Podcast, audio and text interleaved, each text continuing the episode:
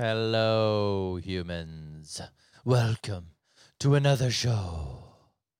Look, it's raining. It's raining like mad. I don't think it has stopped raining all day. My house is not flooding, which makes me happy, but it makes me also concerned that the water is going somewhere else. I do not own this house. It is not mine. Someone else owns it. Technically, it's someone else's problem, but the problem I face that I might have to move if this shit doesn't get sorted. And I hate moving. It's the workload, it's the packing, it's the going through the shit, it's the full in depth cleaning. Man, if there was only a better way to live a life. Look, just did another interview. I'm doing this one in real time uh, to release tomorrow. I just interviewed a, a, friend of mine, someone I've known for a while now, Tim Kitching. Uh, he is a sort of a, a, corporate coach. He's a guy that uh, takes it to the next level uh, and teaches you how to be a better you. Uh, something that I'm interested in. I found it uh, found it. Uh, I am not going to go fascinating because I kind of already knew about it, but I do find it interesting that there is a lack thereof leadership in the workplace that requires someone to come in and consult and assist in transformative change around uh, fixing these sorts of things. Uh, I guess leveling people up. Um, you know, we touched on a whole bunch of stuff, but uh, you know, I think really the the bigger one that we kind of uh, dove into was you know the mental health side of you know kind of all of this. I think that's what the summary in the end kind of got to, and and I. I really started to see a pattern around, I guess, you know, reflecting now on that conversation uh, around how we all are wired. Uh, you know, I mean, a little bit of contention around whether or not external factors such as the internet and social drives this. I, you know, I'm more of a firm believer that you know the distraction that is that uh, that machine, the the information, whether it be true or false, and the guidance it gives us is correct, is you know allowing us to be our true selves or a version of something we aspire to be. Um, but nonetheless, you know, the impact of all these things, whether you're unhealthy at work, unhealthy at home, unhealthy because of the internet, unhealthy because you don't eat well or don't do the fitness, um, all these things add up. And the, you know, it was, a, it was a pretty valuable nugget dropped in the conversation around, uh, you know, little things create big things. Uh, I like that. I thought it was neat. You know, uh, when you let things fester, when they, be, you know, only feel small, but there's alarm bells ringing, but you just don't do anything about it. Those things tend to bite back later and blow up in your face, or become bigger problems later. Is as something to uh, something to think about. You know, something for all of us to think about. Um, so yeah, before we get into it, I guess a little bit of recap, a little bit of a surge on the old uh, podcast uh, listens. I uh, I'm surprised that there's a big jump. It it was, you know, I'm not going to say it was incredibly consistent, um, but it is more than the norm. So what I will say is, welcome to all my new listeners, or perhaps what has happened is you guys are now listening to these in five minute increments and just hitting play a lot. Wouldn't make sense that you did that because the numbers are insanely more by uh, by a magnitude. So you guys would be listening to this very very small amounts of time. Or we've got a whole bunch of people that got uh, tricked by my uh, title around corporate uh, corporate anarchy or whatever I put in the last title of the episode, and perhaps people want to hear more about how um, these things play out uh, in sort of your day to day work life. Um, so I am interested in tailoring content. Uh, it's made me start to think a little bit more around that type of stuff and and providing perspectives that maybe resonate more for my listeners. Um, so again, uh, yeah, thank you to those who are listening. Thanks to those that have reached out and told me that I'm they're interested and in, enjoying the episodes. Um, I'm still having fun doing it, so I will keep doing it. Um, but yeah, I mean, I guess when you're reaching out and you're letting me know what you think, uh, if there's stuff you want to hear about or there's uh, perspectives or angles that might be of interest to hear more about, do do say so. Um, you know, I'm always looking for, you know, just trying to, you know, solicit a different type of a conversation.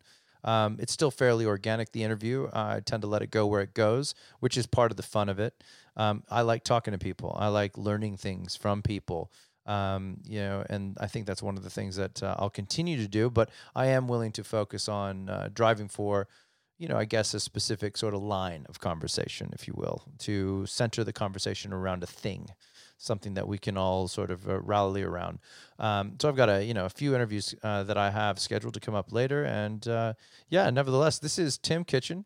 Uh, a good friend of mine, uh, also somebody that I've uh, worked with in the hockey community, and us talking about leadership and uh, mental health and a whole bunch of different things that happen in the work space as well as in the life space. And uh, yeah, we kind of dig into it. Interesting backstory, interesting character. Uh, I hope you guys enjoy this one. Uh, nevertheless, this is TK Tim Kitchen on Unplug Yourself.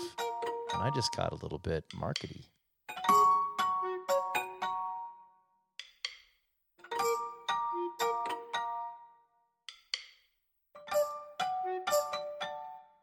Let's just start. All right. Well, You can do the edit thing later. Uh, I do do the other thing. Although generally I don't do a lot of editing with these. I just let them ride. But we'll um we'll we'll we'll do this. You ready? Yeah, hundred percent. Let's do it. TK Tim Kitching. That's correct. Tim Kitching. I I, I want to call you Tim Kitchen though. But there's a G in there. There is a. G in there, but you know, if you go back far enough, Yeah. we were we worked in the kitchens of the great houses of northern England. Oh no shit. That's where kitchen comes from. and damn. kitching is just a The classier way of saying. well, you know, you know what people are like. If people if people can drink a cup of tea with their little finger sticking out, they do. That's, That's the. G. That's the G is the the, G. little finger that's, sticking out. That's teeing. I'm teeing. 100%. I'm not just tea. Oh, that's interesting. Well, I was was trying to throw you a curveball, but there's legits in this. That was great. Well, apparently my family came from. Uh, I don't really don't know how much I trust it, but my I have an uncle who went down the genealogy line, yeah. and apparently it used to be Mick Robins, and I never remember, by the way, if that's from Scotland or Ireland. Mc Mick MC. MC Scotland. Yeah, Scotland, right? Yeah. So, uh, I, and so, so, but apparently because they immigrated to England, they dropped it and just made it Robins. Of course. Oh, see, now my dog's interested. Yeah. Zeus, we can't be doing this the whole time, mate. You're gonna have to lay down. Lay down, or you're gonna get out. One of the two. It's amusing. Oh man. You called your dog Zeus. Yes, Zeus. Zeus wasn't scared. No, but Zeus is frightened of humans in the house. And then this is going to get to the point where I lose my temper a little bit with him and tell him to lay down because I don't like it when he doesn't listen to me. Hold on one second. Oi! Lay down. That's enough. You lay down. You stay there. He's just nuts. Just on the borderline of being too insecure for my comfort level of insecure people. He's an insecure dog. Maybe it's a test. We should name a McDonald's burger after you. Me? The the McRobins. Yeah. Oh, it's interesting. Anyway, so like that's that thing. So apparently they dropped it, went with Robins, and then we're like the House of Lords. Apparently there's some shit with the House of Lords. There's a Robins in there. But then when I do my research, I found out that uh, there's a massive like camping company called Robins in Europe. And so really we're just tent makers, maybe. Gypsies Gypsies. that would go with the tats and the beard. Yeah, yeah, yeah, yeah. That fits. That fits. I'd rather be a gypsy. So uh, TK, uh, thanks for coming on the show. I You're welcome. appreciate you being here. I uh, am definitely know so we know each other outside of you know sort of generally human contact. We've got the hockey community, We do. which really is where we met each other. Yeah, it is. It Fundamentally, is. um, and you're steeped with a child who plays, a wife used to manage. You, you were a coach and, uh, now part of the committee. Yeah, part of the committee. yeah. You are, ro- you know, well up to your neck in hockey. Yeah. But then I found out that you have another life. I outside do. I do. So I have to earn a living. Yeah. We, well, we all well, do. Yeah. Because hockey doesn't do it. Well, I feel like sometimes I, I, I earn a living to pay for my hockey Oh, right. Okay. and the rest of the family. Sometimes it feels like that. But I do. I have a whole life. I run my own company. Mm. Um, uh, I'm an executive and personal coach.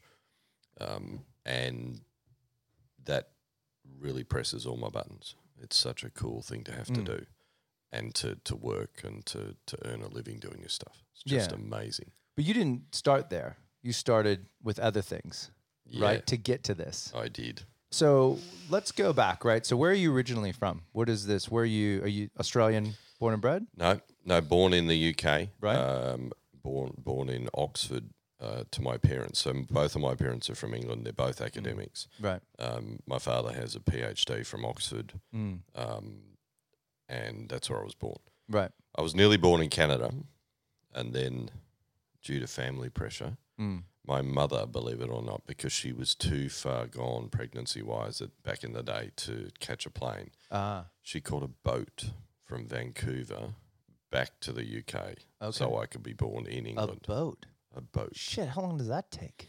From Vancouver too. That's the other side. Yeah. So What down through the trip. Panama Canal and then up? I have no idea. Oh I've never bothered to find Right, out that much. right, All I yeah. know is that apparently I had to be born in the UK, so I was. And then six weeks later, they left Right. Okay. um, and came to Australia. And I've I've lived in Australia since I was about six weeks old. Right. At different times, we've gone. we- We've lived in different places. Mm-hmm. Uh, uh, my my father was a very successful academic, so he literally took roles, and the family and moved to wherever Mm. his next academic appointment was. Yeah. So I've lived in uh, Canberra. I spent time in Vancouver. I spent time in the U- back in the UK, back in Oxford, in fact, uh, Brisbane, uh, Armidale. Mm. So it's been a um, certainly growing up. We moved quite regularly. yeah. And your dad was, I mean, I'm going to butcher this, but a bug guy, basically, right? Yeah, he was an entomologist. So he was an insect guy, but Insect guy. Oh, yeah, my bad. He then moved into. Essentially, he was a climate change guy. Still is. Oh, I mean, right. he's Okay. retired now, but he's he's still very active around climate change. Oh, wow. Has Okay. been, has been for for as long as I can remember. Oh, that's interesting. um, and he specialised in using, uh, for example, rainforest canopies mm-hmm. and the food webs, so the interaction of all of the different insects in the canopy of, Mm. of the rainforest as a proxy for measuring changes in climate and changes Oh, in shit, the yeah. environment. Yeah, really legit. c- cool stuff. Yeah, that is pretty legit, though. I mean, like when you can find a marker like that that you can measure to to make a you know not just go from assumptions to go to you know real conclusive information. Oh, and one of the frustrating things I found in the last 15 years is it's probably been 15 years since I had any doubt Mm. that climate change was real and backed by evidence. Oh, right, yeah. and course, here we yeah. are in 2019, Yeah. 2020. We still have arguments over whether it's real. Yeah, It just Yeah. blows me away that we can even still be having this conversation. yeah. Well, it's interesting. I mean, I you, you try to wrap your head around what are the what are the strings being pulled on this whole machine, right? So then, like you know, when I think about climate change now, you know, the baseline argument for me is is you know the human impact on planet, right? And so therefore, if you look at you know the way at which things have moved, it's not just the way that which the weather's all happened. You look at the volumes of garbage. I mean, when was the last time you went to a tip? You know, when was the last time you saw massive waste in streets or went to a third world country and you know saw the volumes of shit we're leaving behind? 100%. we we leave a footprint. You know, we have a trace. I grew up in the mountains, right? And so for me, you know, one of the big things for me is like I I I just still can't. My my my roots tell me I should be able to walk out the backyard into the wild and be free of anything. I should be able to literally stand on a spot and then think. Quite possibly, I could have been the first person to ever have stood there, or at least in the last hundred years, been there, right? Um, whereas now I live in a city, and I have done for quite some time, and I look around, and all I see is the rem- the the remains of our, you know, exploits of you know kind of conquering, right? Yeah. Of growth and all the things. So the cause and effect of it is is undeniable volumes of shit left behind that we don't need. Consumerism, you know, the way that we like just look at a curbside pickup. Look how much shit gets put on Yeah, the yeah. side of the road. It's you know. waste. Look, ultimately, it's waste. Yeah. I, I try and take a really pragmatic view of it, Mm. and that is that that as long as we just let capitalism and consumerism run rampant, Mm. this will happen. Yeah. A- and I'm and I'm not. I mean, I'm generally a free market guy. So Yeah. generally, my view is let the market work its way through, Mm. and it will drive a range of efficiencies and the right thing Sure. into to our behaviour. But there are some things, and and this this, this issue of waste is one of them, Yeah. where I think government intervention is critical. Yeah. I mean, the mere fact that we can um, that we can sell clothes that we know in advance are made so poorly Yeah. that actually you're going to get 12 months and then have to throw them out Yeah. Oh yeah. or turn them into car polishing rags. Yeah. It, it, I look at that and it just makes no sense. Yeah. A- a- And left unchecked Mm. without any sort of regulation at all, you're going to end up what we got right now. Mm. Uh, it's it's that level of waste and that human impact on the world we live in. I I think is frightening and rapidly approaching the point where, if we're not careful, we'll have tipped over Yeah. a point of no return. Yeah, I tend to agree. I tend to agree with there. And know. I'm not an alarmist. Like I don't look at it and say, right, that's it. You know, human being as we know it is over. Mm. What I do look at though is maybe we need to be a little more proactive Mm. No, I tend to agree with that. because there are children coming after us, Mm. And I worry that the world we're going to leave behind for them Mm. is going to be a pretty shitty place. so interesting because when you when you said there are children coming after us, I legit thought children coming after us, not generational, but like protesters. Because I actually caught someone build an, an interactive map of last year's climate strike um, protests around the globe, and then you can just cycle the year and just see all of the volumes of millions of people stepping up and kind of saying, you know, fundamentally just saying, "Hey, look, something's got to give." You know what I mean? Something's got to give here. We can't. You can't leave this for us. I, I don't think when you say children coming after us, I mean I didn't intentionally go down that this path, Yeah. but you're right. Yeah. I mean, No, no, Greta, I- I- Greta Thunberg is a good example, right? Here is a young lady, and, and stage managed or not, yeah. I think it's irrelevant. I think the fact of Yeah. the matter is um, her and a whole range of people just like her Mm. are looking at us collectively as, you know, anyone over 40 Mm. and pointing the finger quite legitimately Mm. and saying, why are you doing this to the world we're going to inherit? No, yeah. I think they got a really strong point. Oh, Um, and I agree completely. I think it's I, I actually for the first time have been impressed by uh, a generation coming, you know, coming through to actually have a formed opinion and conviction Mm. to back themselves. Whether wh- where they're coming from is irrelevant to the point that they're actually standing up and having an opinion and forming it and doing the work required to be respected and commendable. Right? It's really interesting Mm. because we didn't. No. I mean, you and I are roughly the same age. Yeah.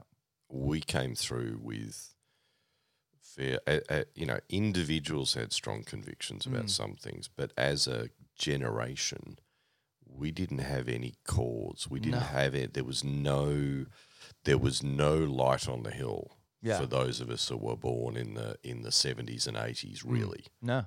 And now we've got an in generation going. My daughter is fifteen, and she is passionate about Mm. the environment, and Mm. she looks at it in very black and white terms. Yeah. And part of that, I think, is being 15. Sure. Of course. Of course. Yeah. But an equally significant part is that she literally looks at it as the defining issue of her time. Mm. Um, and so do her friends. Yeah. And I think that means that, that well, there's hope. Yeah. Let's hope. Yeah. I agree. I agree. You know, and I, I was thinking the other day about um, the workplace, you know, and how how have I how have I over time? I was, I was listening to, I think I was listening to the Zappos guy uh, talk about where he came from, and what struck me as kind of crazy was, you know, like the workplace. It, we've been sort of complicit in this really horrible uh, defunct cultural environment where we've never really given a shit about this sort of capitalization run. Nobody's ever really stood up in the workplace and said, "No, this isn't good enough. This place, you know, this is shit. It's all this cash trade problem. You know, I'm willing to just basically eat it for as long as I possibly can for cash." Uh, because I need that to survive. I'm in this machine. Yep. Um, but now we're really facing this reality where these generations of people are saying, no, this isn't good enough. You know, this workplace environment is not good enough. You know, I want more from this. I need to feel like I'm a part of something. You know, there's all this sort of stuff. And the the you know the ivory tower screaming, oh, these this next generation of workers have no idea how to work. Everybody's talking about, oh, they don't understand what it means to really work. But in a really weird way, because we've been so complacent in our generation around change and let it just happen anyways for for this sort of capitalistic gain and all these other sort of ideas and goals that we kind of were given to run with. Um, you know, the the whole thing is kind of going to get flipped, right? I have. I, my, my one of the big things I'm seeing next to climate change and the things that are happening with the younger generation is quite possibly that the entry of these people into the workforce as well won't happen. You know what I mean? They're not going to be willing to do it. You look at gig economy and the way that everybody's shifting away. Yeah. They're like, I don't want to be fucking in this shit. Why would I want to be here all the time?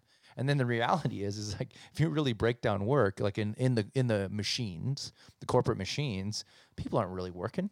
They're not working hard. They're just sitting around, kind of just doing the thing, getting by, you know, ticking the boxes, making sure everybody's happy, They're playing the game, playing. the Joe. game. Yeah. And, and it's one of my absolute pet hates. Yeah. is um, is two things, and and and the context I give for you is that I I've been in and out of the workforce in different roles in government Mm. um, in banking and finance, working Yep. for myself. Uh, my first ever paid gig was was PepsiCo when they owned KFC franchises Oh, right, in right. Australia. So I, I opened KFC stores for the first two and a half years of my career. Oh, Moving- really? Moving around New South Wales, opening up How old were you when you ones. do that? 18. Nice. Um, uh, the KFC guy. so I was look. I was the youngest KFC manager they ever had. Wow. So I was I was managing uh, uh, what at the time was a 1.8 million dollar a year business in 1989 yeah. um, at the age of 18. Yeah. Um, all of that experience though has led me to the point now where where I have two pet hates.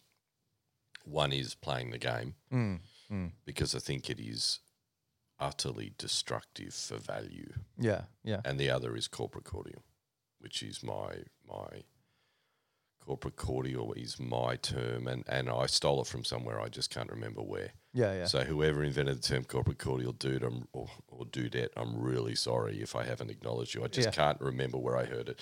But corporate cordial is the yes sir, no sir, three Right. bakes full sir. It's the it's the pretending that we agree with something because we feel we have to yeah. Yeah. Yeah. when in actual fact the voice in the back of our head is saying this is just fucking bullshit. And Yeah. When we're, we're, you know, I know this is not going to work, Mm. but I'm going to smile and I'm going to grin Mm. and I'm going to pretend to do what I got to do Mm. because I don't feel I have any option to do anything else. Yeah. Those two things, playing the game and, and, and corporate cordial, Mm. they destroy value. And that's what I think it really comes down to. That, Mm. you know, mo- your average punter, in my view, wants to work because they have to. Mm-hmm. But they actually want to work. If they have to work, they actually want to come and do something that adds value. They want to Yeah. do something that they can at least look at it and go, well, that was okay. Yeah. And they want to get paid for it. Mm. Now, I don't think those two things are unreasonable expectations. No. But if that's the case, we need to start to treat people like that's what they actually want. Oh yeah. And I look at too many workplaces, especially in the big corporates. Mm. And how do we treat people? Mm.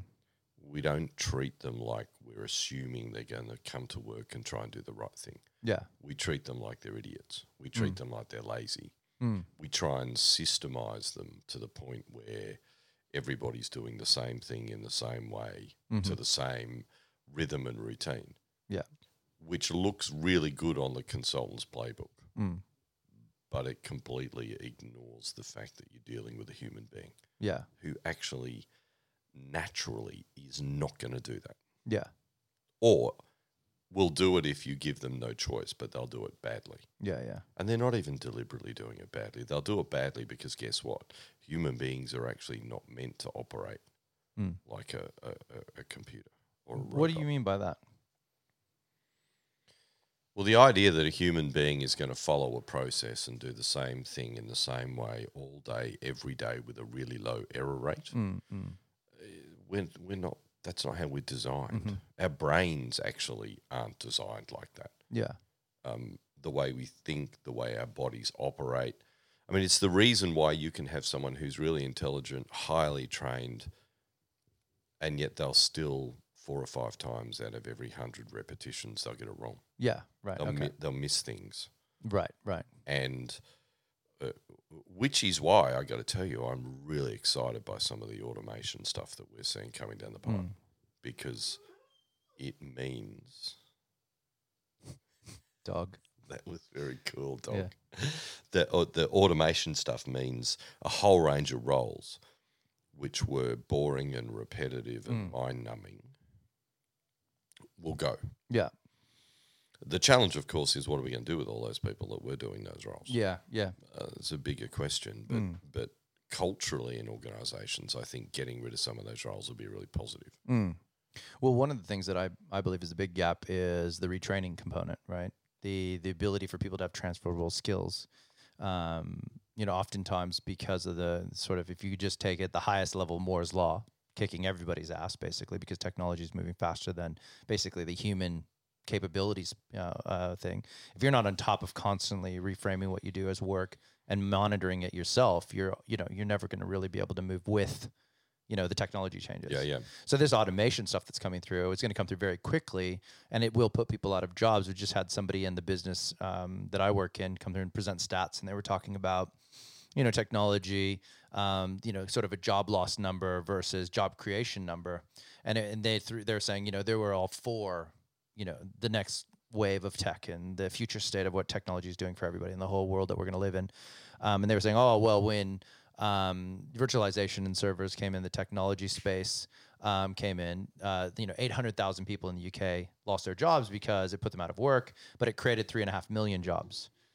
And it's not like a, a complete, um, it's not a complete trade, right? Those 800,000 people uh, didn't just automatically go into the three and a half million people that got jobs, right? Because they were the ones that had to work the machines. They didn't understand virtualization. And it would be only a subset of them that realized if I don't get in front of this, I'm going to lose my job, right? But I have to learn virtualization. I have to learn the cloud. I have to do all this sort of stuff.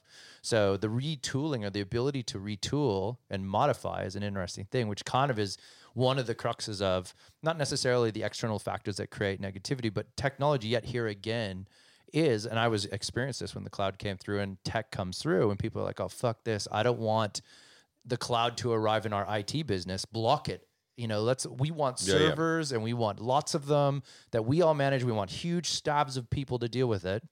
Even though the complexity is massive for that, there's no automation and all that sort of stuff that help was helpful.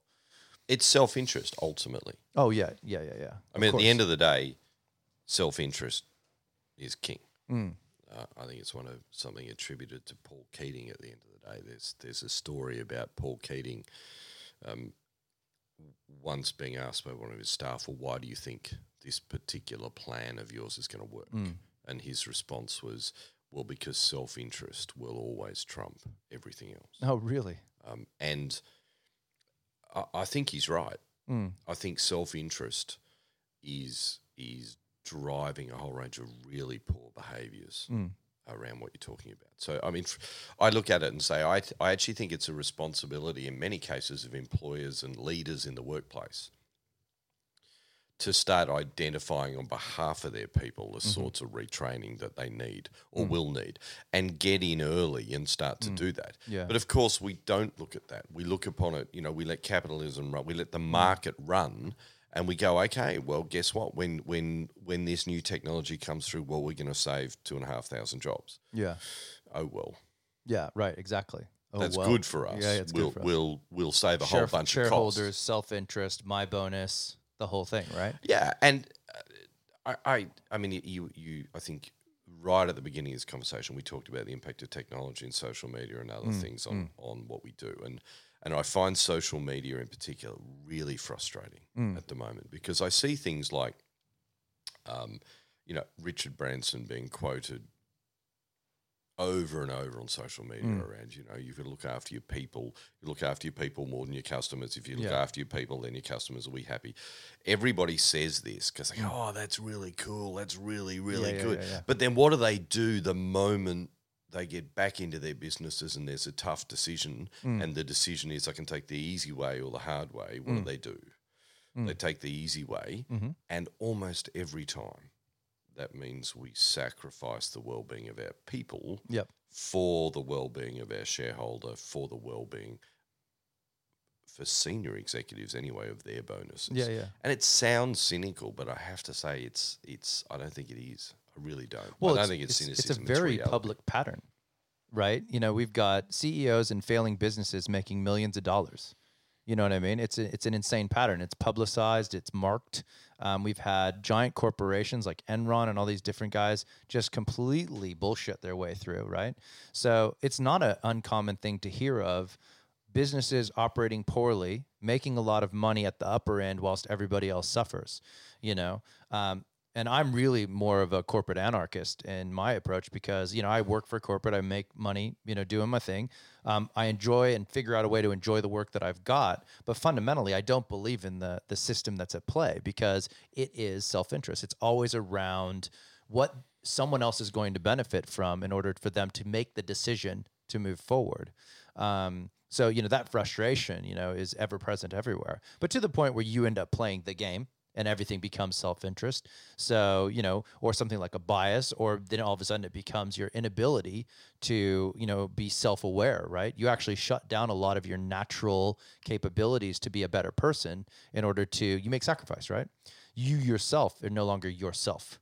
right? You are a version of yourself at work that operates in a particular way, and when you Yeah. come home, you're a different version of that. Which is interesting when you start thinking about someone's values, right? Mm, 100%. Because that means they have their values at home and then they have their values at work. yeah, yeah, And, and sometimes they're different. And that's the scary part yeah, because the healthiest people I know have a set of values which are not negotiable. yeah. This Ah, is who I am. This is what I do. mhm. These are the things that are not negotiable in my world. Yeah. And I don't really care if you pay my salary or not. Mm. I'm not sacrificing those things. Yeah. It's so important to mental health, so important to people who generally are resilient Mm. and have fulfilling good lives Yeah. that they're happy with. Yeah, and I think that that balance is very hard to figure out. You know, um, you know, it's it's it's a it's a very different thing to go from like say high school, then go to university, right? You think of like you're you're growing through these moments and you're kind of defining yourself in this sort of university mix of what am I going to be with these great aspirations, Yep. and then you drop off the cliff into the world of work where no one gives a shit about you really anymore. It's just no, what do you give me? What are you going to how are you going to benefit me or my company? What can you give me? And again, that's stereotyping the generalized workforce. I mean, there's some really cool startup stuff out there. There's good small businesses that do it differently. So, but they're harder to get into generally with you know little experience. So what ends up happening is is that you then remo- you modify yourself to become part of a money making machine.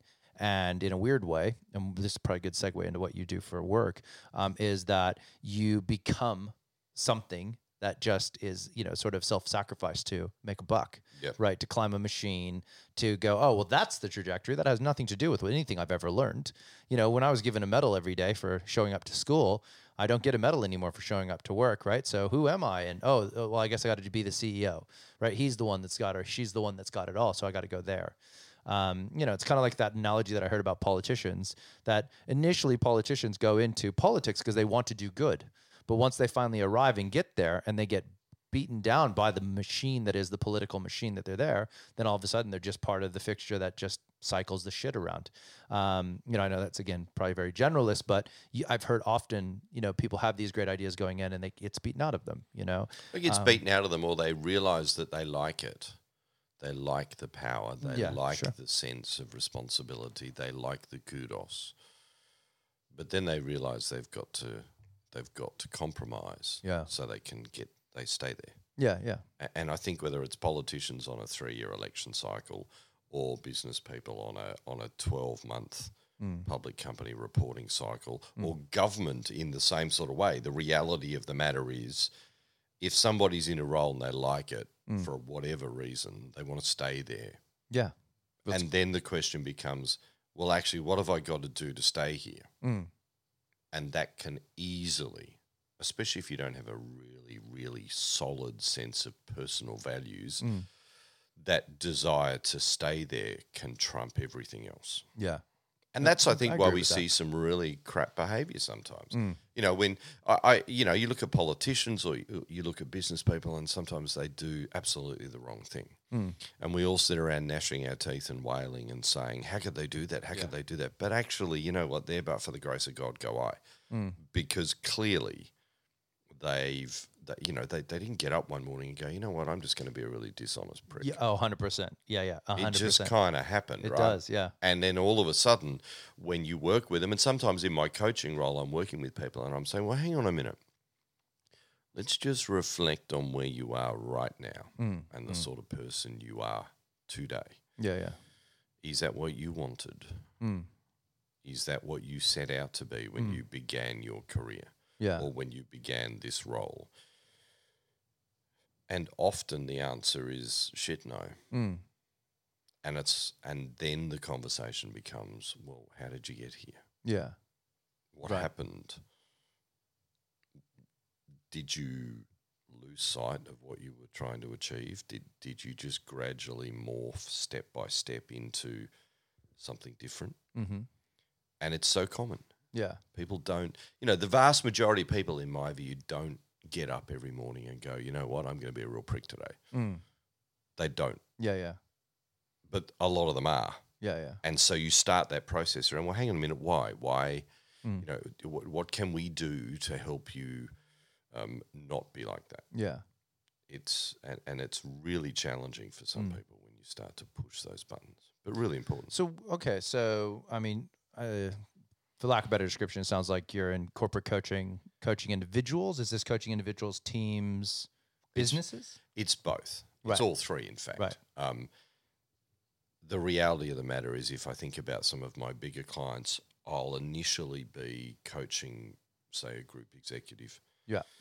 They'll then start talking about their team and some of the challenges they have with it. That often Mhm. then moves into group coaching and Sure. group work with that team. Yep. Um, and then it flows down from there. So often you'll work across three or four different layers Yep. in an organization Mm-hmm. uh, and, and that's what I do ultimately. Mm. Is is um, work with individuals and businesses around what they're trying to achieve, Yeah. particularly when it's not working for them, Yeah. Right.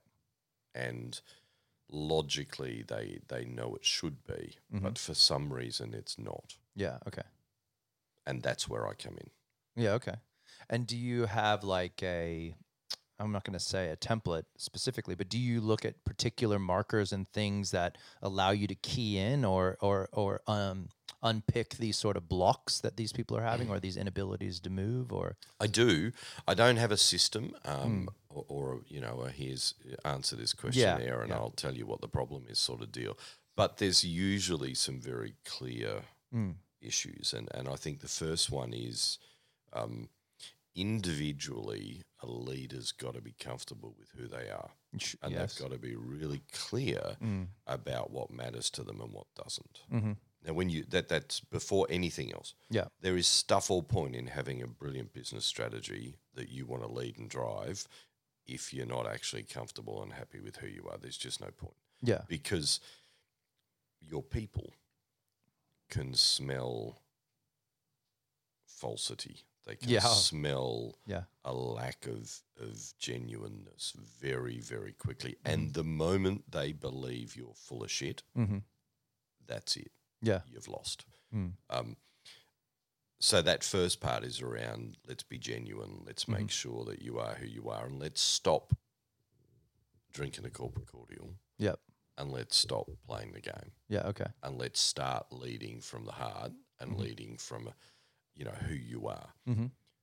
That's that's usually the first step. Yeah. Yeah. Then the second starts to be, what's the plan? Mm-hmm. Because too many businesses don't have a plan. Yeah. And when they do have a plan, it's too big, it's too complicated. Yeah, very They're trying to lofty, yeah. boil the ocean. Mm-hmm. And in my experience, regardless of how many resources you have, Mm. you can't boil the ocean successfully. Yeah. It's too freaking big. Mm. You've got to start with the things that truly matter Mm-hmm. and focus on them. Mm-hmm. And then resource them appropriately. Yep. And and so firstly, plans are often lacking Mm-hmm. or high level. Mhm. And secondly, the implementation of those plans in businesses to do things differently Mm. is under resourced. Yep. And, and we, you know, many of us will have seen this before. Oh, look, we'll just do that on top of our day to day jobs. Yep. And it's like, what a load of crap. Yeah. Yeah. I'm terribly sorry, but if you're already busy, Mm-hmm. what makes you think you can add 15% on top of already busy and do a good job? Yeah. Yeah. And I've seen this over and over and over again when I was working in big corporates, when I was working in government, and now when I go Mm. into organizations, when organizations are saying, hey, it's not working, Tim, can you come in and have a look? And you go in and you go, well, it's pretty obvious, guys. Mm. You have literally asked your people to transform, in inverted commas, a business. Yep. At the same time as that transformation usually means we're going to lose 10% headcount. Mm-hmm. Oh, and by the way, we need to chop 15% off your operating budget. Yep. You start looking at that and you go, well, hang on a minute. How are you? So, so you want to do something differently. You want to transform a business into something that is completely different from what it is today. Mm-hmm. But actually, at the same time, you want to spend less money and you want to have less resources. Yep. Now, you add that up and you go, we're putting the cart before the horse. Yep. Yeah. Yeah. Um, it is, I find it intensely frustrating Mm. because you and I both know in our personal lives, if you want to do a project around the house, Mm-hmm. well, guess what? You need some money. Yep. you need some time. Mm-hmm. You might need some tradespeople to come in and help you. Mm-hmm. If you don't have the money, the time, and the people with the right skills, Mm. Whatever little project is around the house isn't going to happen. Yeah. Or if it does happen, it's going to take a very long time and it's not going to be done very well. Mm-hmm. Now, you, you think about that analogy and then you think about many of the big corporates we work with. Mhm. They do the same thing. Yeah. And then they wonder why it is that their people are frustrated, Mhm. annoyed, disengaged, Yep. unhappy, Mm. and not particularly productive. Yeah. Well, it's like, well, think about how you treat them. Mm. Uh, it's it's that that theme is very very common, except for the corporate cordial piece, Yeah. where we now have a whole range of employee engagement surveys and and feedback methods, which actually tell the story that a leader wants you to hear. Mm. Yeah, like MPI stuff and all that. Yeah, exactly. Now I'm a huge fan of pulse surveys and engagement and and and talking to your people about where they're at. I think it's critical. The problem, of course, is we do an engagement survey or we do a staff satisfaction. You know, we have a staff satisfaction program, Mm. and all the data outputs from that are saying. Joe, everybody's happy. Joe, everybody loves being here. Yep. Joe, everybody's highly engaged. Mm. And someone like me comes into a business and spends a week in the business and says, No, you're not. Yeah. Most people hate being here. Mm-hmm. But we've actually got all of these key measurement tools which Mm. tell us something else. Yeah, yeah. And then you end up with an argument with CEOs and group executives around, well, all this money you're spending on measuring this is actually, t- it's telling you what you want to hear. Mm. And actually, large, co- you know, large corporate consulting groups rely on that because what do they want? Yeah. They want to be um, invited back next year. Yeah, yeah. Yeah. And if I deliver you bad news, you're less likely to bring me in next year. Yeah. And all of a sudden, what do you got?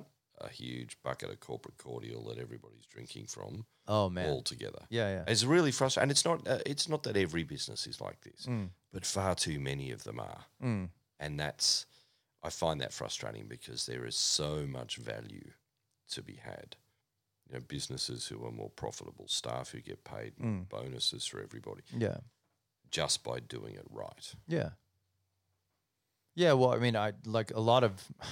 So there's a couple of interesting things. You know, I think I've got pretty specific opinions about short-term consultancy people, right? So people that actually have designed a business around providing you what feels like a transformation, but really is just a short-term failure change that allows them to come back again. Um, and I've seen that over and over in the corporate workplace, which is just mind-boggling to me because they're just always on the payroll as a consultant company coming in saying, no, no, but if you had done what we said in the past, because they basically give you something that's not going to happen. They have all the insight to tell you exactly what you need, but the change is too large. It's it's 15% over the top of the 100. It's a lot of that stuff.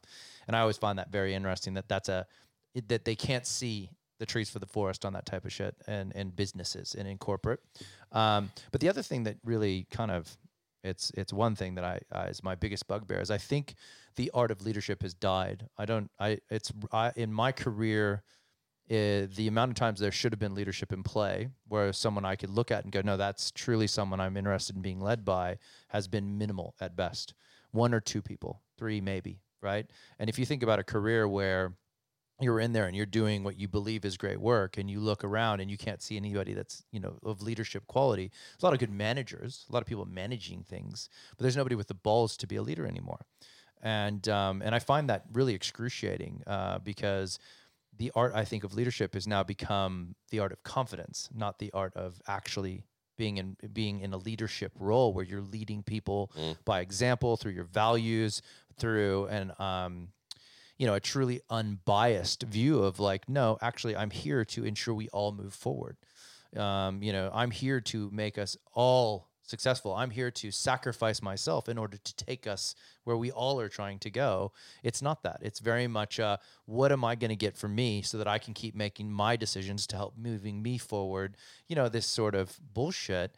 And you know it's i I'm not saying that this is everywhere, but it's a very common symptom of many businesses that I've been a part of that are, you know, larger, uh, you know, and it's, you know, it's that corporate machine, you know, it's, it's a bit of a bummer, you know? So I guess like one of the things that, um, you couldn't mention was the Richard Branson quotes, right? And that, this sort of stuff. There's a vacuum out there of things where all these people that are in these leadership roles can just go and sit there and then just regurgitate this shit back at everybody as if they now know how to be a leader or that they they're just stealing from somebody else.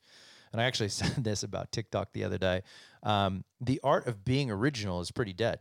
The art of copying, though, is massive, right? And so, you know, as an example, um, the my kids play water polo I was watching one day, just the other day, where the coaches were being just like infuriated, screaming at all these kids, and it was a multiple club, uh, multiple hour competition.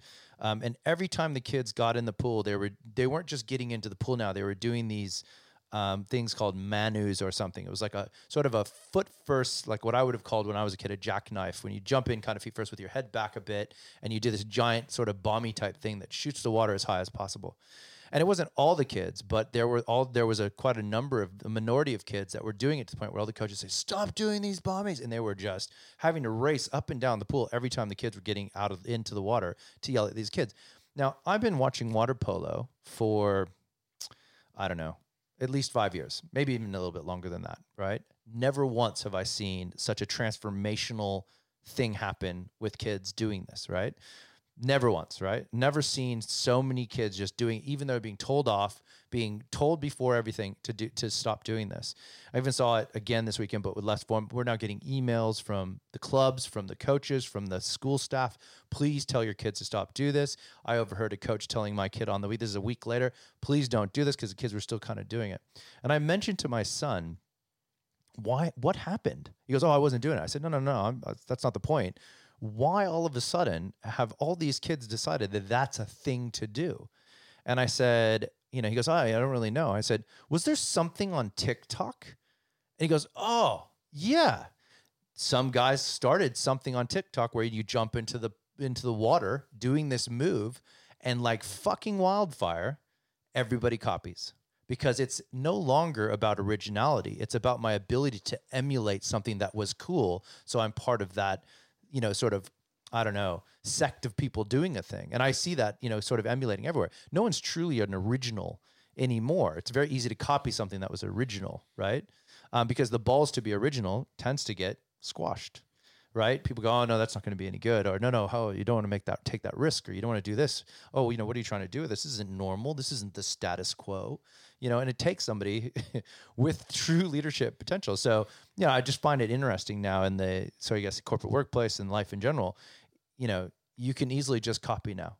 TikTok is a volume of copying machines. It's a filter that you can fill in to just do what somebody else had already done that was originally quite cool, and you can just you know recreate it. I don't know how TikTok savvy you are there, TK, but uh, I'm getting more and more savvy on TikTok. This is what happens when you have teenagers. Yeah, I, I even if we set TikTok aside for a minute, leadership takes courage. Yeah. And it isn't a popularity contest, mm-hmm.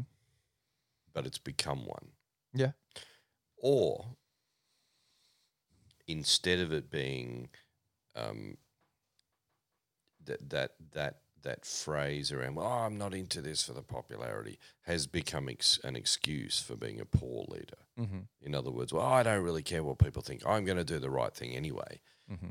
Becomes an excuse for not actually influencing people effectively. Sure. For not doing the right thing. Mm. Um, and it's a source of never ending frustration to people like me mm-hmm. that ego mm-hmm. gets in the way so often mm-hmm. and drives poor behaviors. Yeah. So the senior leader who says, "No, no, no, no, I'm, I'm, I'm, I'm this is me being courageous. You know, I will do the right thing, even if that annoys some people, even if people don't like me. I'm mm. going to do the right thing." The challenge is, I think you have to be reflecting constantly. Am I saying that mm. because I truly believe it? Or am I saying that because it enables me to say, screw everybody else, mm. I'm just going to do what I want to do? Yeah. And I can drink the corporate cordial, mm. I can work out a way of justifying this to myself. Mm. Um, and, and I, I mean, the very best example that I've got of this is, is I remember in my last probably three or four years um, working in the banks. As a senior leader, there was this this drive towards authentic leadership, Mm-hmm. which I think is a bit wanky, frankly. Yeah. But the idea was you've got to be the real you, you've got to be Mm. authentic. But then that became a catch cry for, okay, well, you know, Joe, do you mind if I'm authentic with you? Mm-hmm. And what that what that became was a proxy for Joe, I'm about to do something that you're really not going to like. Yeah. Yeah. But I'm doing it and I'm being authentic, mate. So it's all okay. It's all good. Yeah. and it just and, and it, but it was it was fascinating because I was watching people going, nothing's changed. You've just taken this concept around authentic, authentic leadership, which Yeah. actually, I it, when I first came out, I fully I, I thought it was fantastic. Sure, the course, problem is Yeah. it then gets used as an excuse to just keep doing the same old stuff. Yeah. Yeah. Uh, uh, you know, um, I was being authentic when I Mm. told that person that they're friggin' useless and I didn't want them in my team. Mm. So I know you weren't. Mm. You've probably been saying that to people your entire career. Now you're just dressing it up in whatever way is acceptable Sure. with yeah. the current leadership or management fad. When in actual fact, we should move away from this concept, of, you know, these these fads, these trends Mm. in leadership, because actually leadership hasn't changed that much. Yeah, I think the concept of leadership hasn't changed much, and and the the position it has in anything has not. Well, and what works and what doesn't has Yeah. also not No, changed I agree, a I great agree. deal. In fact, you can go back and read reputable um, books by leaders Mm. going back 50 years, Mm. And there are some common themes in them that haven't bloody changed. Yeah. You know, character, values, transparency, treating people with respect and dignity. Mm. All of these things are the hallmarks and have been for a very long time Mm. of very successful senior leaders. Mm. So I don't quite understand every time there's a new fad that comes out around, say, authentic leadership or whatever it might be. Why do we feel the need to go looking for a new fad or a new Mm. trend when, in actual fact, Mm. there's some fairly well established ground rules around what will help um, get the most out of your people? Yeah. We don't. Why dress them up? Yeah, well, I, well, I think there's a couple couple things. Well, like one of the new things that I I've come across more recently is that we've, uh, as a society, have really confused uh, two things, two two very specific things: um, capability and confidence. Uh, you know, and that that the muddying of those two concepts now, uh, you know, uh, has has created this sort of falsified leadership, right? These people that are just hugely confident, right, but in, incredibly incapable, right? Um, people who are capable generally are capable and they do a thing, but they may lack the confidence and they may not represent what we believe is, you know, the ability to do a thing, right? Um, you know, leadership takes courage. I think I agree with that uh, quite quite a lot, and it, it's a choice to be a leader. You have to choose to do it, right? Um, and so, therefore, courage is a big one. You know, you have to have the courage to make that choice to go do a thing. Um, but normally, uh, people that are hugely confident come across as leaders but it does not mean that they're capable at doing leadership. They're not even capable necessarily of doing any of the work that other people are doing. They're just very confident in what that they the way they represent things, right? And you find um, the concept of you know whoever screams the loudest is generally heard in a meeting, and that's the direction things are taken. Um, you know, so there's a lot of these really sort of uh, things that have happened through our complacency that have created this context of you know the people who get put in charge are not always and this is very you know sort of stereotype but generally don't have the capabilities of the people below. And i call it um, a massive gap. That's why i call it the ivory tower. Because in the ivory tower you know everything's safe everything's pretty you've, you know eating with fine dining you've got servants the whole world is happening up there for you and it makes sense to you up there but all the plebs on the other side of the great divide, where all the work actually get done that pays your servants and puts food on your table and does all the shit in your ivory tower, you have no concept of how that work is actually created. The actual grind that takes place inside of the machine that's below you, you don't even you don't even understand it. There was a time when I was, uh, you know, early on in my career when the people who were in charge, the leaders that were in play, were the people that started at the bottom level. They were the people that worked their way through and they understood how it meant to turn the screws, to put the machinery together, to understand the plights of the people on the you know the working line, right? And they knew what it meant to do it so that when they went up there and started making decisions, they understood the breadth of what those decisions were and the impacts of what they were. That is gone. I don't I just don't see people that are in charge anymore uh, making decisions about the direction of company and understanding the strategy and putting these things in play, truly understanding the impact, the flow of these things. I think we have to be really careful Mm. because, in my view, there's no there's no tangible link between I've been there and done that Mm-hmm. and a good leader. Sure.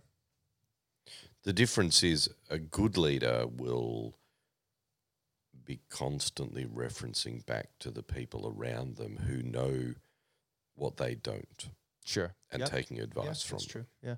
And so you end up with a line in the sand which says there are leaders out there who, in my view, are um, they lack capability in the leadership space, Mm. but they have enormous confidence. Yeah. So they just get out there and wing it. Mm-hmm. But the reality then is what they're really doing is experimenting on their people Yeah. Yeah. Yeah. instead of making sure that people truly understand what the capabilities of leadership are Mm-hmm. and what it takes Mm.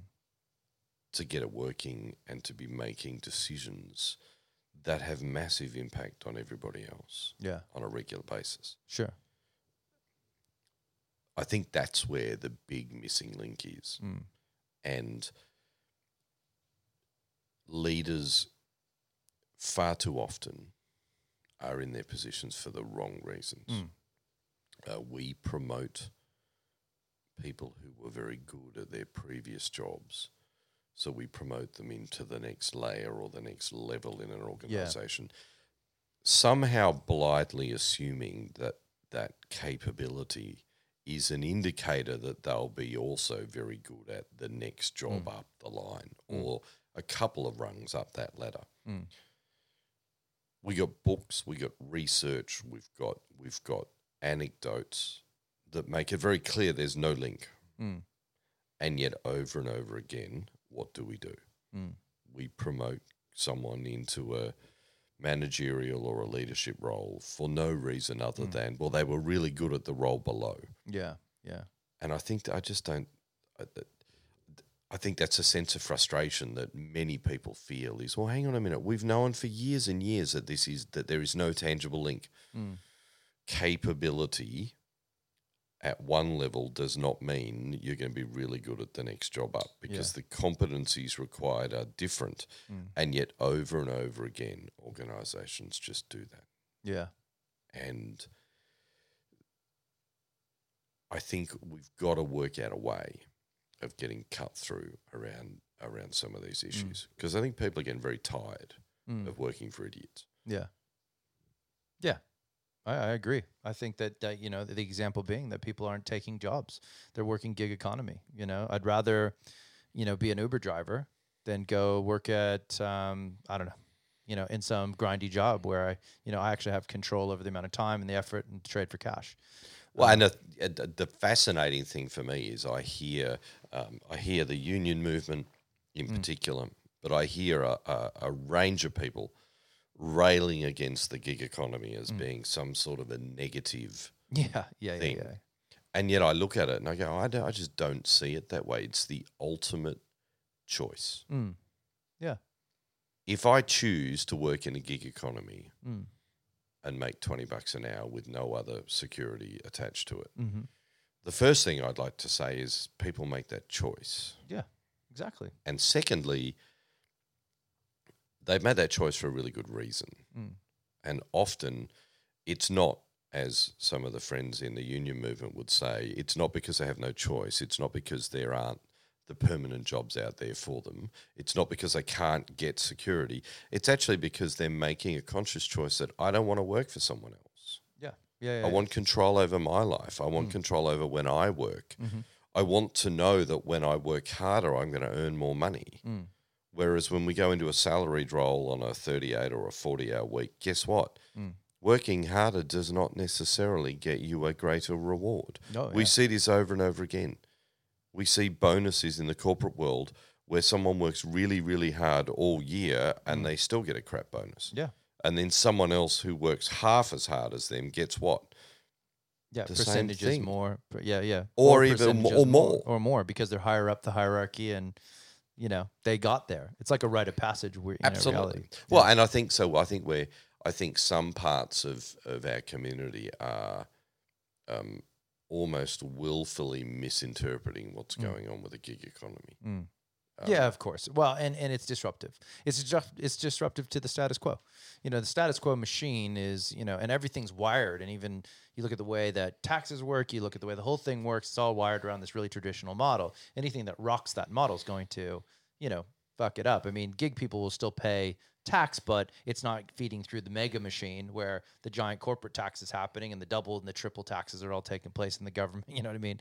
I don't know. You look at the way that a lot of things work, and the first thing that happens if if if something is done that works for the people and makes really a lot of noise in the standard sec in the traditional sectors, you know that that's a good thing, right? It's just one of those things. They Mhm. wouldn't be complaining about it if it wasn't going to really do something uh, to change the way that we all perceive and work, right? Um, and again, the really good point. People who work in the gig economy choose to work in that economy.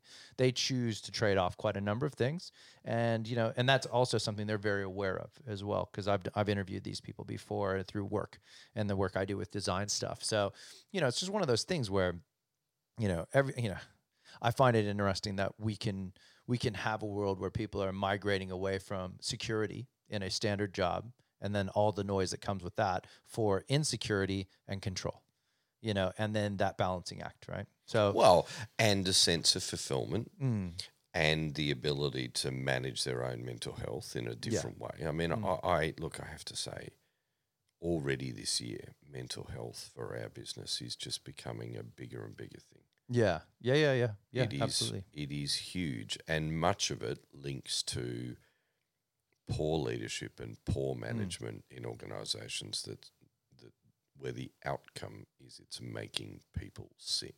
yeah. So so okay we'll dig into that a little bit. So where so what are you what are you doing like kind of around that with uh that how's that integrated into the work you're doing? Well, with we so this year already, we're finding uh, we we we pulled some programs together around mental health. So Yeah, we yeah. pulled programs together around recognizing mental health as a starting point. So Yep. so what are the sort of things that you can look for in your people mm. to give you some early warning signs that someone might need some help? hmm That's the first thing.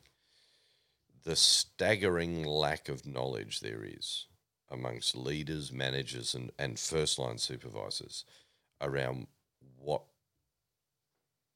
common mental health challenges are out there. What are the symptoms and what do we look for? It- it- the lack of information is staggering. Mm. So that's the first thing. The second thing is how do we then start to manage poor performance that's linked to mental health challenges? Mhm. Because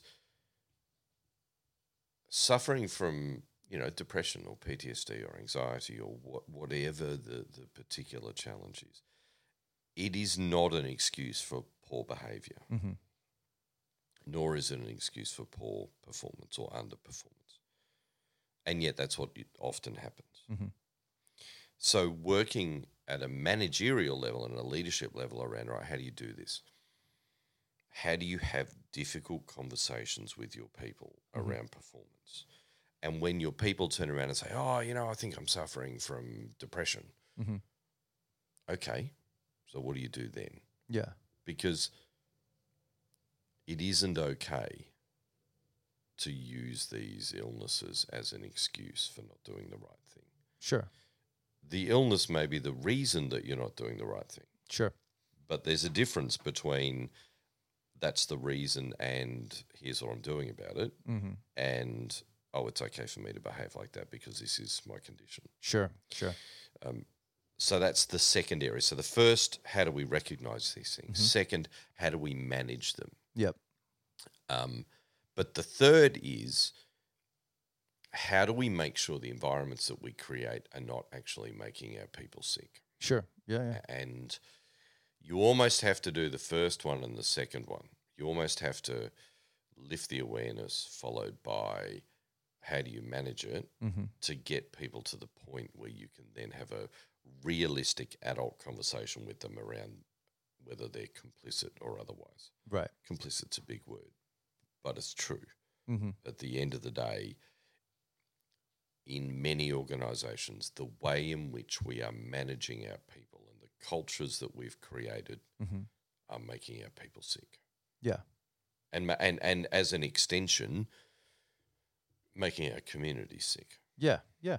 I agree. Um, and we can blame social media, we can blame technology, we can we can blame all sorts of stuff, but by far one of the biggest contributors to poor mental health in in my experience is the workplace. Yeah. Just gonna push that mic towards you.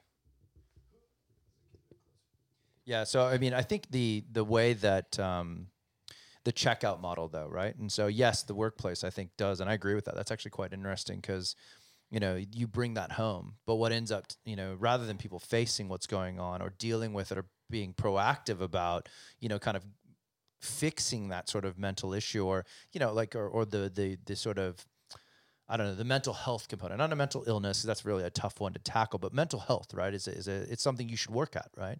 Um, and I find you know my my biggest argument around social and something I'm doing with Haley is you know just get off the fucking junk, you know, which is social. Social and television and all this sort of that's just a distraction. That's just to turn the mind off of the noise that you have from a mental health perspective. To not go forward and deal with it. Um, but one of the things that I've been talking about a lot more recently is just taking responsibility. You know, you as an individual are 100% responsible for the state of which you are in, right? You know, I mean, external things, history, family, trauma, yes.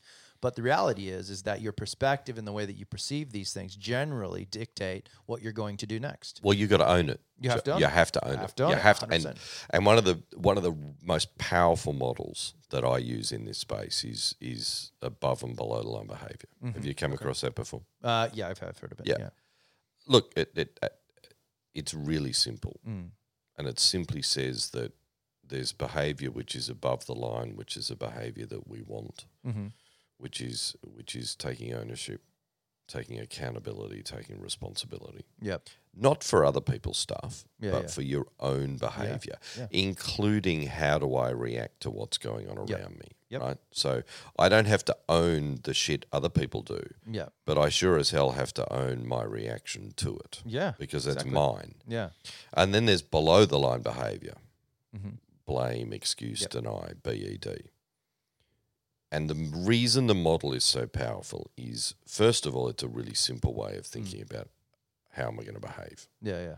But secondly, if we accept that part of the human condition is we go below the line regularly, Yes. we need to stop saying, oh, well, that means you're a bad person. Yeah. And yeah. we need to just start saying, get out of bed, yeah. Yeah. as in below the line, blame, excuse, deny, BED, get out of bed, Mhm. or get above the line. Mm-hmm. You don't have to sit down and say, well, Joe, when you did this behavior, when you made this comment, I mean, you Yeah. think about your kids, right? If you turn around to your kids and you labour a point and you go over and over it, what do they do? Mm, they shut down. They shut Yeah. down, they roll their eyes. Mm. But if you simply say to them, hey, get above the line, Mm, that's all you have to say. yeah. And in yeah. doing so, you're acknowledging the fact that human beings Mm. regularly go below the line. Yeah. Yeah. Yeah. And all we need to do is gently remind people, Mm. hey, we've agreed that's not where we want to play. yeah. Yeah.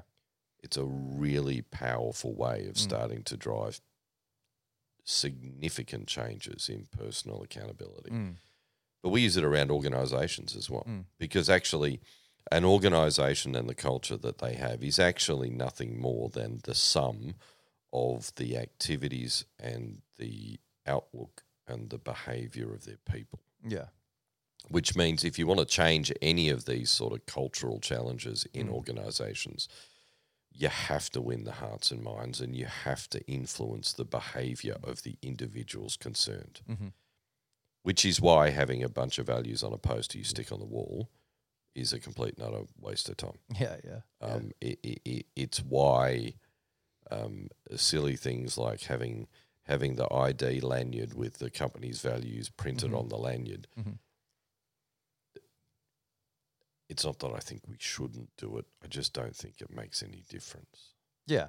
Yeah, I, I find that again, if you go to this above the line, below the line, you know, component, um, if your entire organization lives below the line, And many do. and many do, uh, then therefore it doesn't matter what you put on the wall or on a lanyard, um, 100%. because they don't see what's right in front of them. You know, you could have a sign that says, you know, don't, you know, don't walk across this uh, road, and they won't see it because they're too ultrally consumed and below the line to even read anything in front of them Absolutely. um, you know, and it's it's. I don't know if there's. I'm, I I don't think there's a singular answer. I don't think there's even a set of answers or even a methodology here to solve this. Uh, but the one thing that keeps resonating, you know, and I know resonates in myself is, you know, what is my role in this? What am I responsible for, and how does that then become something I can influence outwards, right? So I don't accept the fact that you know um, people would live below the line you know, in a, in a group and in my team and the way that I design the work that I'm going to do every day with a group of people. So therefore, I immediately start to pull them away from that. But that's just what I do because I can't handle it, right? And that's not the way that I operate. So again, it comes down to individuals' choices and accepting what it is and taking responsibility. I mean, ultimately, the entire thing, no matter which way you cut it, you can blame everybody. You can blame a whole bunch of shit for why you are where you are. Maybe you're not where you want to be financially. Maybe you're not in your career, or maybe you don't have the relationships you want, or whatever it is. But ultimately, it boils down to your accountability and your responsibility and all that. And if you can't figure it out, and you said this with leadership, the authenticity, being comfortable with who you are, and then representing that outwards. I mean, I just. I just don't know anymore if people are truly being themselves, you know, and taking that responsibility.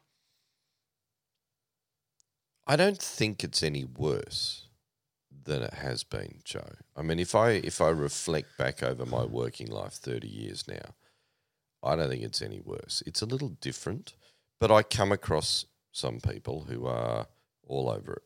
You don't think people fake it more because they can just grab shit and use it, Uh, or do you think it's just the same as before? People just used to read it and use it, and yeah, I, I don't think it's it. changed as Maybe. much as we Yeah. think, but I do. I do think it's become easier to fake it because Mm. you ju- you know you jump on a Google or you jump onto Mm. you jump onto LinkedIn, you do some searches, you Mm. can come up with a whole bunch of stuff in inverted commas, which sounds really cool. That Yeah. you can pass off as yours, or or or you can very quickly sound like you have expertise in Yeah. something. yeah, I think that's easier now than it ever was, Mm. but I don't think fundamentally people are, are better or worse than they have been in the past. Mm. And Yeah, I, and I so. don't, and it, I, I think it can feel like that sometimes, yeah, but I don't, I don't think there's, I don't think that's, um, I don't think that's actually true. Hmm. I think really good, solid, inspirational leaders who knew what was going on, who could, who could take a group of people and lead them towards an outcome. I think they've always been rare. mm.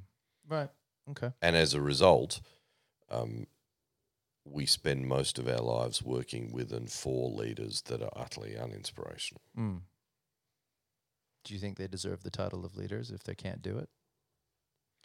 Well, I don't think they are leaders because my personal view on leadership is leadership is not a title. Leadership is not a position. Yeah, I, I, I mean, I, w- I would use our, our experience together in ice hockey and the fact that there are people all across the sporting community, not just for ice hockey, for a whole range of sports, Mm. who don't occupy any formal structured leadership role at Mm. all, but they lead yeah, yeah, and they influence mm. and they they are a force of good and a force of positive outcomes within that particular community. yeah, In fact, often the people who strive for leadership positions, particularly in voluntary organisations, are the exact opposite. mm. They're striving for leadership roles for all the wrong reasons. yeah, yeah, Normally because they want to push their kids ahead. yeah, yeah, yeah. So they take on, you know, it's, and to a certain extent, you could say there's cynicism in that. But the reality is, leadership and a position Mm. are irrelevant. You've only got to look at Scott Morrison and the Mm. bushfires, right? Sure, sure. Here's a dude theoretically occupying a very senior leadership position, arguably the highest in the country, Mm. and yet it made no impact on his ability to lead during that particular period. Yeah, yeah. The reality is, if you're not here, Mm. if you're not present, Mm. you can't lead. Yeah. And that and when you know in his case it was literally you know physically not present, but you can be here and not be present. Mm. Mm. And I think there's a lot in that. Yeah. People have got to step up and be present Mm. and in the moment to Mm. lead. Yeah. Yeah. Agreed. Um, He loved the coronavirus kicking in, didn't he? What a great distraction away from those bushfires.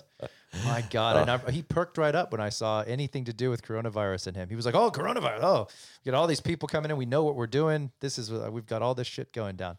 Australia was still on fire, but that was, that was a big one for him. He loved oh, you're a cynic at times. Ha- I mean, I, I got to say, I, I would criticize all of our political leaders for the last decade Yeah. Equally. Sure. I think it's, and I think it is really sad Yeah. because this means that the the role models for leaders Mm. at the highest levels in this country, Yeah. in fact, around the world, Yeah. you just got to look at them. Oh, yeah. Um, you look at the UK, you look at France, look at Australia, Yeah. you look at the US, you look at Canada. Yeah. The list goes on, and you go, "Hang on a minute, these are supposed to be the role models of, of you know, people, individuals at the Mm. pinnacle of of service-based leadership Yeah, to yeah, their exactly. countries, Yeah. who are the exact opposite. Mm. The only exception for me right now is in New Zealand. Yeah. Amazing, right? Uh, yeah. yeah. Amazing. Um, and my personal view is it's got nothing to do with gender. Yeah. Oh, Uh, yeah. No. uh, uh, you know, She's fact, choosing to be this way. absolutely. She, she makes choices that are so unbelievably unique and real that connect all the way down to the just the individual, you know, the citizen, right? I've not seen that in a long time. and it's lovely and inspiring It to is, see it. yeah. And then you wonder, well, hang on a minute, how the hell did she end up winning a political office? Because Yeah, I still don't know that backstory. I don't know if I want to know. no, I'm happy. I'm I'm just just, happy it's happened. right now. Yeah, yeah, Absolutely. yeah. Um, but but if you think role models, we don't. The, the, you know the the leadership challenges we see across our community and across business. Mm. If you look at the role models right now, Mm, they're poor. yeah. Yeah. Yeah. No, role models are definitely And- non-existent. Well, to a certain degree, I find it hard to find. Like I, I've said this many times, even for myself, right? So I've I've probably spent the last probably decade of my career looking for a role, a role model, a true mentor, somebody who could take me to a place that I feel is where I need to go. Not not for I know I know who I am, and I've always been quite confident in like, no, I know what my impact is and I can play. But you know, who who is someone I can look to who will see me for who I am and help me understand how I can play this out. Because there's so much about you know becoming a professional and doing professional shit that you just don't know until you're doing it, right? Yep. Um, but I would have liked to have said, "Hey, the road kind of points in this direction, and I can help you think about what that looks like." I've, it's it's rare for me to meet somebody um, to the point where I, I've given up. I, I don't know that there are mentors or people out there that I can be thrown down with. There's not often in that moment for me. So I don't know. It's a lack of contact and mm. network, and it's not. I'm not saying it's impossible, but what I do find is that I've now created, you know, my own personal context of like, you know, well, perhaps, you know, in that environment, I become too intimidating or it becomes too much for individuals in this. But it's kind of also why I have this view of leadership as well, you know, and it's kind of like the people that are in these roles that I'm looking at, maybe that isn't the traditional trajectory. Those aren't where my mentors would be. Right. And so I've been wired to think it's up the chain you know to find them and reality is is that i bumped into other people who are peers who i find more inspiring and provide more of that you know feedback loop on well that's interesting how they did that and i've kind of redefined it you know it's more around shared experiences understanding other people's experiences kind of why i do the podcast as well to learn about people and what they've Yep. come from you know and so you know i enjoy the conversation because i find that i'm learning more from just hearing about how other people do their shit than i am from anybody who's just kind of paved the way before I think it's all about where do you look? mm. Where do you look for your mentors? Where do you look for ideas? yeah yeah In my experience, if you look up within your funnel, Yeah, so yeah. to speak, yeah for these things, you're unlikely to find anything inspirational or different. Yeah. I mean, you'll absolutely find the key to getting ahead in your own context. sure because Sure. you'll be able to look at people who are succeeding in your environment and you Mm. go, well, if I want to succeed in my environment and if success is promotion and further, you know, Yeah. moving further up the ladder, the then there'll be plenty of people you look at. Pick pick the ones who happen to be successful, yeah, mimic them, yeah, mimic them. run with it, Yeah, yeah, yeah. learn from them, Mm. do it their way, and that doesn't mean you will be successful, but it means you've got a much greater chance of being Yeah. successful. Mhm. But if you look at those people and you go, they're not particularly inspiring individuals. If you look Mm. at those people and say, well, hang on, I'm not sure I want to be like that. My advice to people is look elsewhere. Yeah, And and if you actually want to develop and grow as a human being, Mhm. almost deliberately look elsewhere. yeah, Look for people who are going to do it differently. Yeah. Okay, Look for people with courage. yeah, Um, I, I I was a policeman for thirteen years. Yep. And I left the police for a couple of reasons. Yep. One of them was I realised that leading people was my passion, mm-hmm. so I didn't need to be in the cops Sure. to lead people. In fact, if you want to lead people differently, if you want to lead them without having to play the game, so to speak, then Mhm. you've got to leave organisations like the cops because they're very conservative, very process driven, etc. sure, sure, But the second really important reason was I spent much of my career working in narcotics, working in in you know the the DEA type roles. Right. When you form the view that the way to combat the drug problem is to legalize the damn stuff, mm-hmm. Treat it like a medical issue, Sure. not like a crime. When you form that view, you then need to have the courage, if you're a police officer, to go, I have to leave. sure, right, Now, at the time, I had people who I could talk to these things about. mm-hmm. But if I'd simply spoken to people inside the police force, I'd Mhm. probably still be there. sure, Because there are a number of them inside the police Yeah. Force who have a similar view, but what they would say is, well, you can probably do more good from inside the system than you can from out, etc., yeah, etc.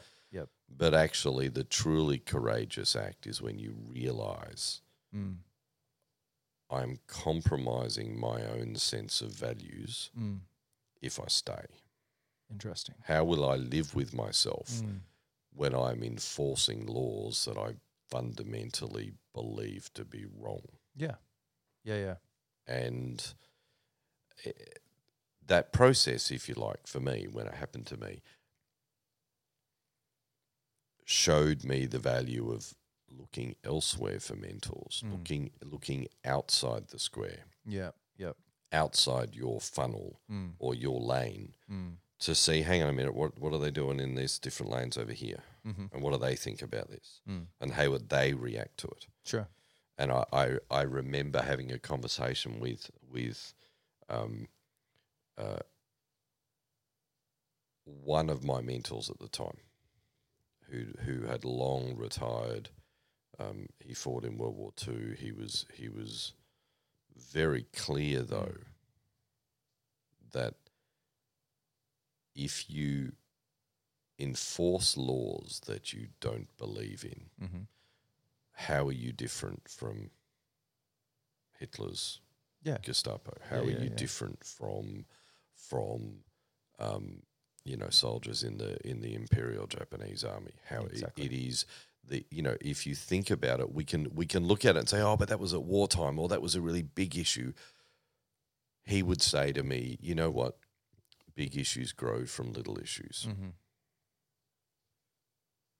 Big compromises of your integrity emerge from lots of little compromises, compromises. Yeah. Yeah, and and ultimately you have to make some decisions Hmm. around what are you prepared to do. Hmm. And I've always looked back on that as an example of, well, this guy was retired. Mm. He was in the military his whole life. yeah, yeah, He never he never worked in business, yeah, but he had a very clear view mm. on right, wrong, how do you want to live your life? What are we trying to achieve? Which was powerful enough. Mm. Um, that he was able to have a huge impact, even in his seventies in retirement back Mm. in the in the, the late nineties. He was Mm. absolutely able to influence outcomes Right. Simply because he refused to say, "Oh, well, you know, sometimes you just got to say, right, well, I got to suck it up because Mm. in the long term, this is what success will look like." Yeah. And he was very clear. If you become, because I used to say to him, well, what about if I stay in? What about if I continue having a policing career? Mm-hmm. And then when I'm really senior, Mm. because some of the people that I was in with at the time who were my peers are now superintendents, assistant Right. commissioners in the police force. What about if I stay in because I've a better chance of influencing the outcome when I'm in those roles? And he was absolutely blatant with me. If you've compromised your integrity, if you've Mm. compromised your beliefs to get there, you lose the right, you lose the moral authority to do that once you've arrived. That's interesting. and I found that fascinating. Mm. But it resonated with me and has done ever Yeah. since. Around, you just can't compromise on some of this stuff because the moment you do, you lose the right to try and make the changes that you believe in. Mm. The politicians, another perfect example of that. Mm. Well, I think that that kind of is a great summary of a lot of what we're talking about today. You know, um, we kind of started at that point about a lot of this sort of stuff in the and in the workplace and the way that an employee might become, you know, mentally un- unhealthy uh, over their time and all of the compromises they've been making. We talked about it with politicians. We've talked about it, you know, even with leaders or people that go into the business. Um, you know, it's a very interesting concept to think about you know the idea of compromise uh, and taking that analogy of all these small things turn into big things over time i think it really speaks to you know a lot of what i think a lot of people are going to struggle with in their lives you know? If you could actually tell the younger generations as they're you know moving through life that you know watch what you're compromising on be careful because a lot of this could exa- um, be exacerbated and and turn into a bigger problem for you later. It's the definition of a lot of the things that people face moving forward. Um, Tim, that's huge. Uh, but I do going to ask you one question. Yeah, mate. What is one piece of gossip about you that no one would know that you'd be willing to share today? One piece of gossip. one little me. bitty little nugget, something that uh, you know, a little bit of truths, a little bit of things that uh, maybe maybe no one would know about you, or maybe a little select would. Uh, look, maybe ten people listen to this thing. Who knows? Maybe twenty. I don't know. Recently, it's gotten pretty busy. I'm getting a lot more listeners. But what's one little bit? What's a little nugget? You got anything? A little nugget, Yeah. little something that most people wouldn't know about me. Mm. Let's open the door a little bit. Little, little door open. What do we got? I am a procrastinator. Are you now? So I work really hard on it. Sure. I work really hard not to.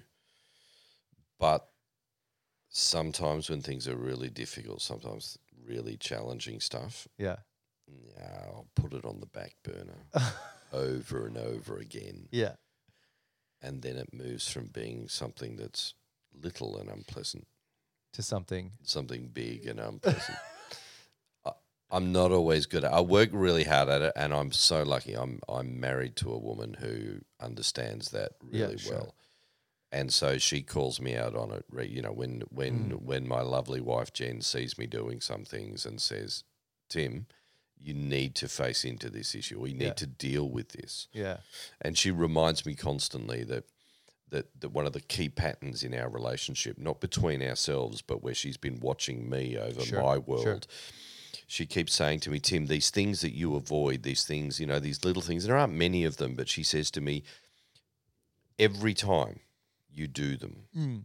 you come back to me and you say, that wasn't so bad. Yeah. That was actually not a big deal. Yeah. Yeah. But yet you still procrastinate about some things and avoid some things. Yeah. knowing that actually it's not that bad, it's not that big a deal. Yeah. I don't know most people perceive me in that way Oh, okay. because yeah. I'm I, I you know I tend to make stuff happen. I tend to Mm. I always say I always be part of the solution or part of the problem. So I'll always jump in and help. I will Sure. always make things happen. But still, there are just those things Some things. That I avoid, Ooh. and then They they just become bigger. they do, and sometimes they blow up in my face. Not very often, Yeah, yeah, yeah, but sometimes yeah. they blow up in my face. That would be The one thing. That would probably be one of those things. Well, cool. Because I normally what I my my whole theory is is that you know once you get one of these things out on the table, you can't hide from it anymore. So now that people know you might be a little bit of a procrastinator, What then they'll say something to me, that's and I'm right. And then you got to you can't deal with But it. But you know what? I'm totally okay Accountable. with that because That's if cool. I because in the, in some of these areas where that's exactly where I'm at, yeah, yeah, um, it's it's often not even that I'm actively avoiding it. It's Sure. just that I'm busy and I'm doing no, stuff. understood, and, yeah. and I, I'll have some things that'll come up four or five times, and I go, "Oh shit, I really need to do that," and then life moves on, and I forget. yeah, And I hate that Yeah. because if it's something that truly doesn't matter, I don't care, right? yeah. Sure, sure. but actually every now and again it'll be something that is small but Mm. does matter Yeah, yeah, yeah, and as i do, every time i don't do it i kick myself oh damn why didn't you do that yeah, yeah. remind me anyone listening who knows me if you come across that or you think that's happening just remind me yeah, ask me are you procrastinating about this yeah. i'll deny it but course. then i'll probably go and do something go go back it. and, and- or we just call Jen. Be like, yo, Jen, TK procrastinating. yeah yeah well you, yeah you, Just- you just could do that Rewire the circuits. i don't know that she'd like to Be um, involved in all this. Well, I don't think. I think she would say, "I got to deal with enough of your Yeah. crap as it is. I don't want to have to deal with everybody else's problems with you." That's So fair. Well, Tim, I appreciate you coming on. I appreciate having. It was fun. It was interesting. Yeah. Yeah. All right, buddy. Well, thank you, and uh, yeah, I'll uh, I'll let you know when this thing's on the internet. Thanks, Joe. Cheers, buddy. appreciate it.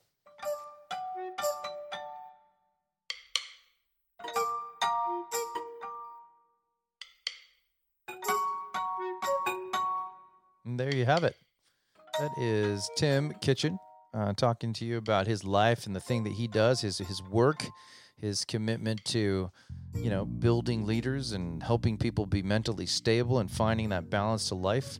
Um, an interesting tidbit from a mentor type situation, something that I've always longed for was somebody to give me those fruitful little thoughts. Um, you know, look, I, I'm not saying that I'm I'm necessarily feeling some sort of massive gap in my life, but you know, it'd be fun. It'd be fun to have someone that I could call up and talk shit with who, you know, gives me some of that. I don't know. I feel like I'm, you know, maybe I'm broken or something. I don't know. Anyways, whatever. Doesn't know. Don't know if it matters, but um, yeah, it's uh, it's it's a fun it's a fun and fruitful world out there, and uh, yeah, I think there's plenty of people in it. So yeah, a cool thing about uh, that World War II vet and someone who just has a very different set of uh, perspectives that they apply to life. Something that is uh, maybe I'm gonna I'm not gonna say it's old school, but it is old school.